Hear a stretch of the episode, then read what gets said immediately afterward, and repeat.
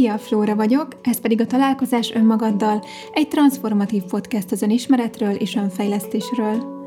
A mai epizódban az önértékelésről fogok beszélni, és célom ismét az, hogy olyan perspektívát hozzak neked, amelyből eddig még biztosan nem tekintettél erre az oly sokat emlegetett témakörre.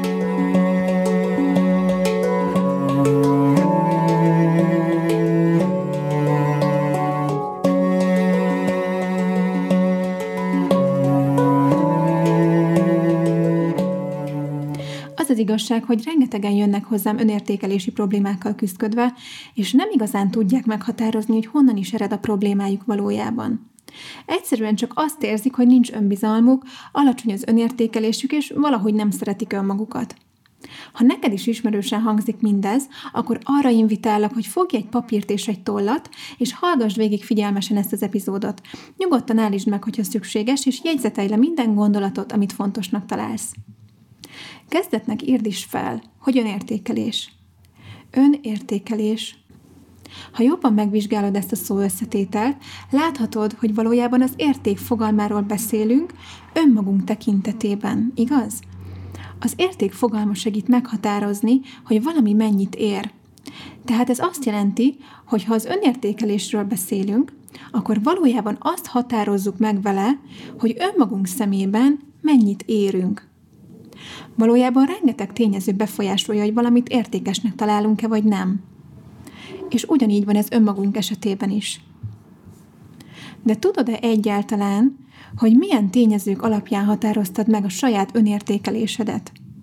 A legtöbben ugyanis soha nem gondolnak bele, csak kialakult bennük egy kép, miszerint ők értéktelenek, nincs önbizalmuk és alacsony az önbecsülésük. Ahhoz, hogy ezen javíts, először meg kell határoznod, hogy pontosan hová is helyezed magad ezen az értékskálán.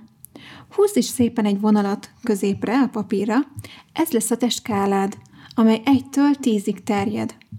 Ezen a skálán az egyes a teljesen értéktelen, haszontalan, a tízes pedig a legértékesebb, amit csak el tudsz képzelni, rendben? És most megkérlek, hogy ezen a skálán helyezd el magad az alapján, hogy mennyire tartod önmagadat értékesnek.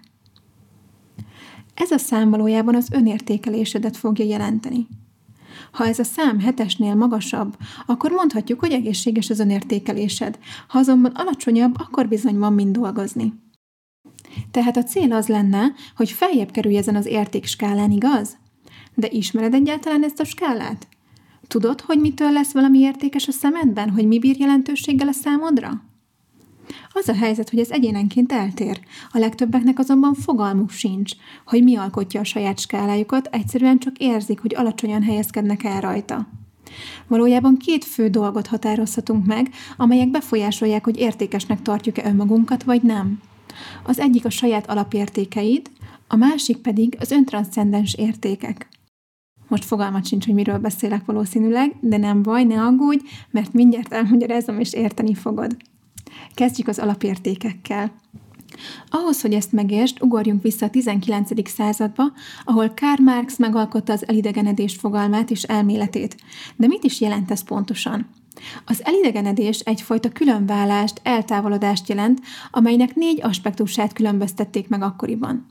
A környezetünktől, a kapcsolatainktól, a munkánktól és végül az önmagunktól való elidegenedést.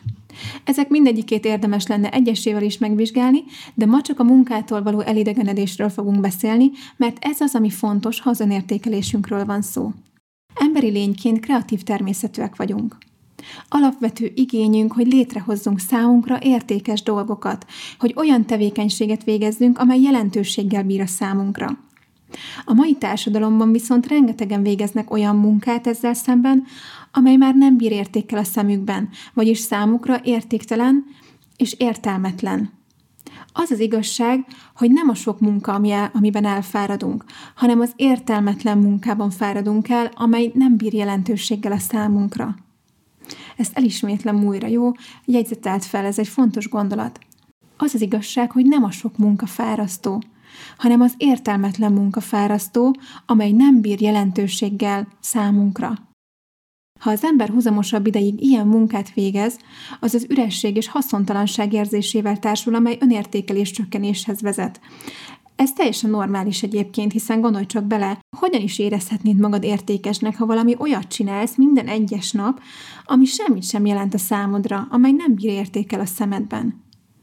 A hozzám forduló emberek egyébként anélkül, hogy tudnának Karl Marx elméletéről, gyakran megfogalmazzák ugyanezt az állapotot, ugyanezt az érzést, csak ők úgy szokták mondani, hogy mi értelme van reggel felkelni és munkába menni? Semmi nem fog attól megváltozni, hogy bemegyek ma dolgozni, és az is lehet, hogy észre se vennék, hogy hiányzom. Pontosan erről a haszontalanság érzésről beszélek. Hogyha neked is eszedbe jutott már ez, amikor reggel felkeltél és munkába indultál, hogy egyébként minek is megyek be ma reggel, semmi értelme, akkor valószínűleg te is olyan munkát végzel, ami nem bír jelentéssel a számodra. Tehát nincs más dolgunk akkor ezek szerint, mint olyan munkát végezni, ami értékkel bír a szemünkben. Mi sem egyszerűbb, nem igaz? Hát kiderült, hogy nem. Mivel ha legtöbb embernek feltennéd a kérdést, hogy mit csinálna szívesen, ha bármit csinálhatna, akkor az a helyzet, hogy fogalmuk sincs róla, nem tudják megmondani. Miért? Mert fogalmuk sincs arról, hogy számukra mi bír értékkel, és mi nem. Ezt a legtöbb ember csupán azért nem tudja, mert még soha senki nem kérdezte meg tőlük, soha nem gondolkodtak el rajta, vagy ha igen, akkor nem tudták igazán megfogalmazni. Ugyanakkor az értékfogalma szubjektív is, senki nem mondhatja meg neked, hogy számodra mi bír értékkel és mi nem, vagy hogy számodra mit kellene jelentenie. Vannak, akik abban látják az értéket, hogy egészségesen esznek, és heti hatszor edzenek, vagy mások a gyerekeik nevelésében élnek meg például értékes pillanatokat, vagy ha a vallásuknak és a hobbiuknak élnek, vagy hogyha jótékonykodnak, ez egyénenként eltérő teljesen. Tehát az önértékelés javításához vezető út egyik alaplépése, hogy felkutatod az alapértékeidet – Szerencsére ezt most rögtön el is kezdheted, mert hoztam egy szuper feladatot hozzá, amelyet a Csodálatos Elmekódja című könyvben olvastam, és azóta gyakran alkalmazom, mert olyannyira hasznosnak bizonyult. A feladat a léleklenyomat nevet viseli, és a múltad eseményei alapján tárja fel az alapértékeidet. Miért? Azért, mert a múltad eseményei olyannyira meghatározóak, hogy ezek mentén alakul ki a saját alapértékeid listája. Mondok egy példát. Ha valaki az iskolában kirekesztettség, kortás csúfolás vagy rasszizmus áldozata volt, akkor felnőve ebből a meghatározó eseményből olyan alapértékeket fog hozni, mint a mások elfogadása és az egyenlőség. Ez azért van, mert sokszor az alapértékeink kialakulását pont az indikálja, hogy másokat szeretnénk ugyanettől a tapasztalattól megóvni. A feladat elvégzéséhez fogj egy üres papírt, húzz egy jó hosszú vonalat keresztbe. Nyugodtan állítsd meg a felvételt, hogyha szükséges, és folytasd, amikor készen vagy. A vonal eleje lesz a nulla, ahol megszülettél. A vége pedig a mostani életéved. Ez a te idővonalad, az életvonalad. A vonal feletti terület a pozitív oldal, ami pedig alatta van, az a negatív. Most arra kérlek, hogy próbálj meg felidézni minden meghatározó élményt, emléket, időszakot az életedből – és jegyzetelt fel őket ezen az idővonalon. Haladhatsz időrendben is, de ha csak külön-külön beugranak emlékek, akkor úgy is jó. A lényeg, hogy minél több meghatározó emlék kerüljön fel a papírra. Ezek lehetnek pozitív és negatív emlékek is, apró momentumok, vagy akár hosszabb időszakok is. Úgy helyezd el az emlékeket a papíron, hogy körülbelül időben próbáld őket betájolni, behatárolni, illetve attól függően, hogy pozitív vagy negatív élmény, helyezd el őket a függőleges tengelyen is. Tehát a vonaltól felfelé vagy lefelé, ugye attól függően, hogy milyen pozitív vagy mennyire negatív élményről van szó. Hogyha készen vagy, össze is kötheted az így kapott pontokat, hogy kirajzolódjanak az életed hullámvölgyei. És most arra szeretnélek kérni, hogy tekints ezekre az eseményekre úgy, mintha mindegyik egy-egy lenyomat volna a lelkeden, amelyekből hozol valamit. Vedd sorra ezeket az eseményeket, és kérdezd meg magadtól. Ebből az eseményből, ebből a tapasztalatból mit tanultam? Milyen értékekre tanított ez engem? És próbálj meg megfogalmazni értékeket. Mondok egy példát, ami segíthet. Ha valaki gyerekként azt látta, hogy a szülei éjt-nappal látéve dolgoznak, hogy nincs idejük semmire, állandóan feszültek, akkor ebből ő valószínűleg hozza majd a szabadság iránti vágyat, vagyis a szabadság alapértékét. Haladj így végig minden emlékeden, így a végén kapsz majd egy listát az alapértékeidről. Rendben, és most vegyük át, hogy miről is beszéltünk eddig. Tehát van egy skála, amit értékskálának neveztünk, ezen elhelyezted magad valahol, ezt hívtuk önértékelésnek. Tehát láthattad, hogy az önértékelésed valójában szépen meghatározható, vagy akár még számszerűsíthető is. Viszont ahhoz, hogy ezen a skálán feljebb tornázd magad, vagyis erősítsd az önértékelésed, meg kell tudni, hogy egyáltalán mi az, ami értékes a számodra. Hogy mi az, amit értékesnek tartasz az életben. Talán még emlékszel, hogy két dolgot említettem, amelyek alapján általában eldől bennünk, hogy értékesnek tartjuk-e magunkat, vagy nem. Az egyik az alapértékek listája, amely egyénenként eltér, és ha megcsináltad az előző feladatot, akkor már ott is van a kezedben. De emlékszel-e még, hogy mi volt a másik alkotóelem? Az öntranszcendens értékek. Öntranszcendenciának azt nevezzük, amikor egy egyén képes önmagára úgy tekinteni, mint valami nála sokkal nagyobb dolognak a részére.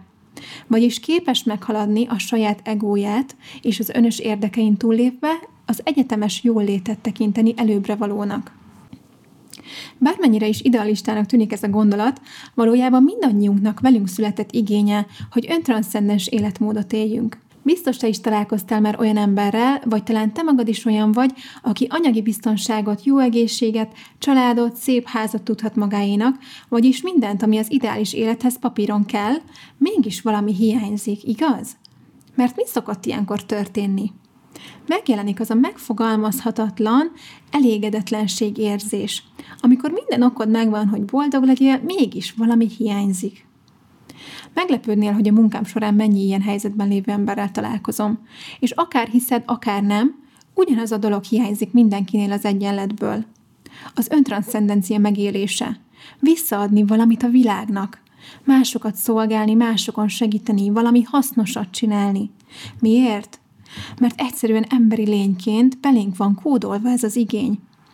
Ha megnézed a világ működését, láthatod, hogy minden az univerzumban teljes harmóniában és egységben él. A holdállása például meghatározza a tengerek és óceánok szintjét, az állat és növényvilág is egymást kiegészítve létezik.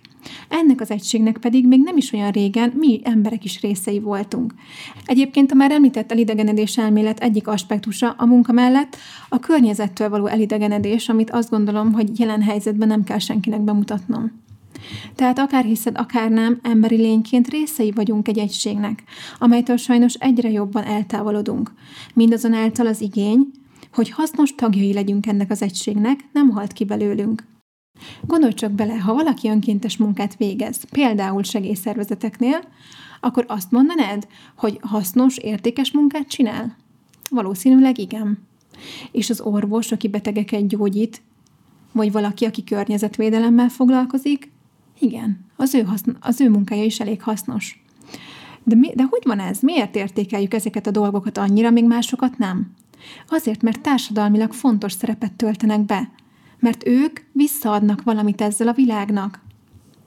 Régebben, amikor az emberek még törzsekben, kolóniákban éltek, vagy akár még ma is olyan tájakon, ahol vannak benszülött törzsek, a közösség tagjainak megvolt a szerepük – Mindannyian hasznosak és pótolhatatlanok voltak a közösség szempontjából, mindenkinek megvolt a maga feladata, ami egyébként gyakran az alapján dölt el, hogy ki miben volt erős vagy ügyes. Ha pedig valaki nem vált a közösség hasznára, egyszerűen csak kitaszították, ami egyenlő volt a halállal.